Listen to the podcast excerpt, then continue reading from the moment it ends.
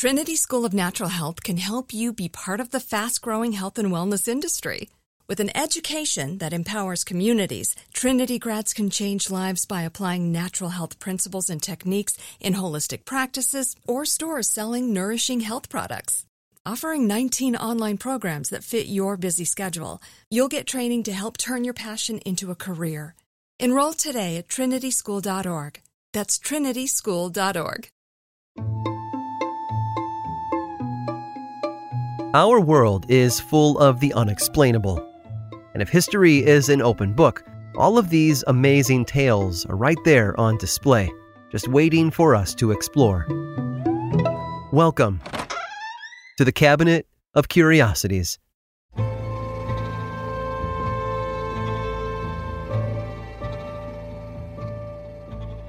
Hypnosis is one of those things most people laugh about when it's discussed as entertainment.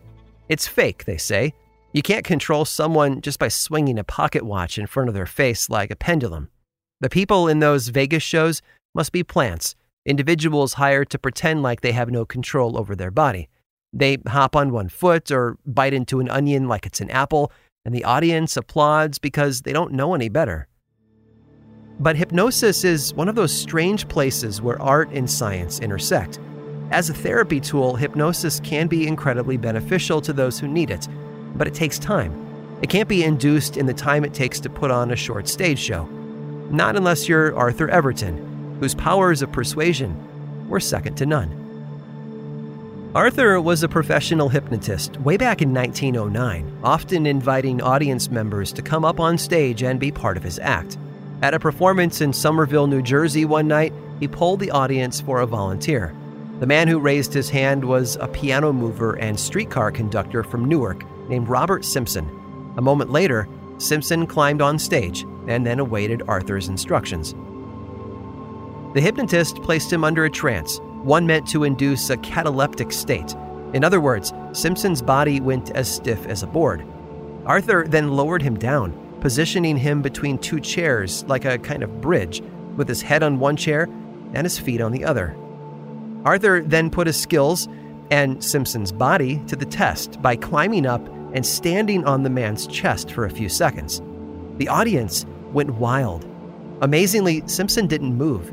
He showed no signs of pain or stress, even though Arthur had just used him as a makeshift platform. After Arthur stepped down, he eased Simpson down off the chairs before standing him back up. It was time to bring him out of his trance and back to reality. Arthur called to him, demanding that he wake up. But Simpson just stood there, rigid and unmoving. Arthur tried again, but Simpson still refused to pop out of his trance and return to normal. This was surprising to the audience for sure, but it was even more troublesome for Arthur. Why? Because he and Simpson had performed the trick dozens of times before. Yes, Robert Simpson was a plant.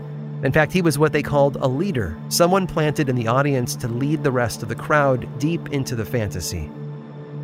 Finally, after several moments with no movements, Simpson's body began to relax, and then he collapsed on the floor. Arthur quickly dragged his friend off stage, where he attempted to revive him, but shockingly, it was too late. A doctor in the audience pronounced Robert Simpson dead at the scene, much to Arthur's consternation. You see, Arthur believed the man wasn't dead, but merely still stuck in his trance. Given time, he thought he'd be able to wake him up just as he had so many times before. The doctor even let him accompany Simpson to the hospital, where the hypnotist spent all night trying to pull him back out of his trance. But nothing worked, and the following morning, Arthur Everton was arrested for manslaughter. As the newspapers reported the story, hypnotists from all over the country came out of the woodwork with suggestions of their own for how to reanimate the late piano mover.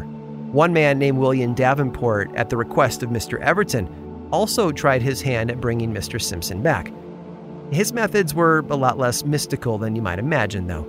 Davenport simply leaned over Simpson's body, rested his hand upon the man's heart, and then whispered into his ear, Bob, your heart. Your heart is beating. But nothing. Because Robert Simpson wasn't trapped in a catatonic state or some sort of hypnotic trance. No, his aorta had ruptured, killing him almost instantly. But the doctors couldn't tell whether Arthur's trick had been the cause of it all or if it had just been an unfortunate coincidence. In the end, though, they decided the hypnotist was not to blame. The grand jury soon agreed, and Arthur Everton was found not guilty. He returned to performing a short while later, but his business took a hit thanks to the bad publicity. Even though every stage performer dreams of the day they might kill it, as they say, most audiences have a very different goal. They just want to make it out of the show alive.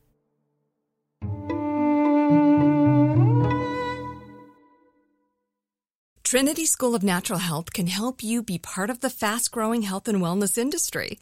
With an education that empowers communities, Trinity grads can change lives by applying natural health principles and techniques in holistic practices or stores selling nourishing health products. Offering 19 online programs that fit your busy schedule, you'll get training to help turn your passion into a career. Enroll today at trinityschool.org. That's trinityschool.org. Right here, right now.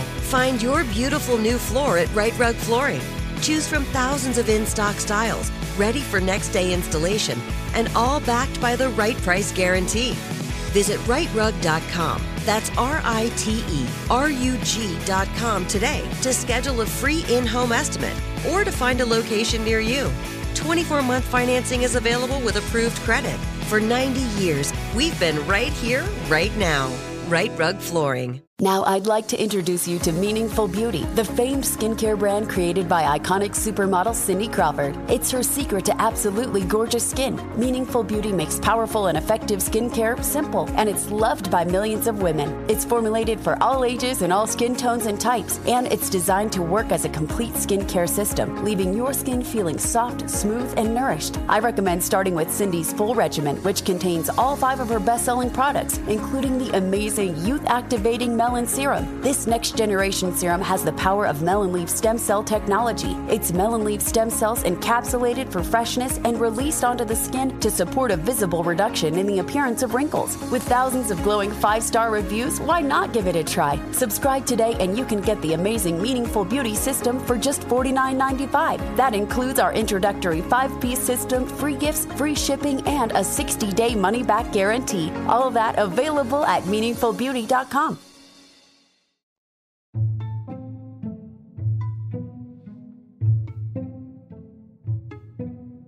They say a picture is worth a thousand words, although some can be worth far more than that. The world famous photo of the Loch Ness Monster, taken by Dr. Robert Kenneth Wilson in 1934, depicts the shadowy image of the creature's famous long neck sticking out of the water, the waves around it rippling outward. It's an image that everyone knows. It's instantly recognizable, and it's inspired decades of speculation of what might be living beneath the waters of Loch Ness. But there is another photo one that is also at the center of a decades long debate over its authenticity and what it might signify about humanity, and where we really sit within the food chain. It was taken by a man named Eric Shipton in 1951. Shipton was a mountaineer who had climbed numerous Himalayan peaks, but had wanted to scale the yet unscalable Mount Everest. Nowadays, Everest is a popular destination for thrill seekers with money to burn, but during Eric Shipton's time, it was a very different ordeal. The most common route used by folks trying to climb Mount Everest was along the northern side, but Shipton and his crew were set on exploring the southwestern side to see if there was a way up to the top that no one had found yet. Along for the trip were three other British climbers William Murray, Tom Bourdillon, and W.H. Ward, as well as local Sherpas that were there to guide them. One of those men, Sherpa Tenzing Norgay, became friends with Shipton and would eventually accompany him on future expeditions. The climb didn't pan out though, and the climbers descended the mountain, but they never stopped trying. During another expedition several months later, Shipton, Norgay, and a Dr. Michael Ward were exploring a glacier west of Mount Everest when they stopped to look at something strange in the snow. It was a footprint, 13 inches long and twice as wide as a man's foot, it bore four small toes and one big toe and was discovered at an altitude of 19,000 feet. Just ahead of that print was another, and then another, and then another. They were tracks. The men followed them for a mile to a chasm where it was clear that whatever creature had made the prints had jumped across, and from where they stood, they could see the tracks continued on the other side. Shipton, unable to follow them any farther, returned to the trail and continued his work. He would later publish his findings in both a book and an article that each detailed what he had found. Biologists and zoologists tried to discredit his claims, assuring people that the only creatures living at that elevation were bears and langur monkeys. London's Natural History Museum even commissioned a Himalayan bear to walk across a stretch of sand so that they could compare the footprints to the photographs taken by Shipton. But the test backfired because they didn't match. And the biggest langur monkey prints are only about 8 inches long, much smaller than the imprint discovered near Mount Everest. Yet, despite the claims from experts all over the world that the prints were animal in nature, Shipton refused to believe it. So did the Sherpas, who were familiar with the region.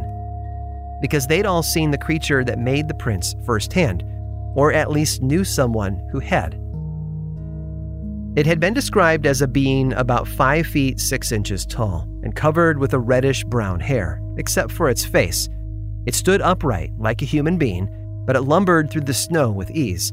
It had only ever been seen in passing and had never been captured on camera, which, of course, only adds to the legend. Tenzing Norgay went on to become the second man to summit Mount Everest alongside Sir Edmund Hillary in 1953. He was clearly a brave and determined man. But on that earlier trip in 1951, when he saw the enormous footprints in the snow with his own eyes, he froze in place with fear.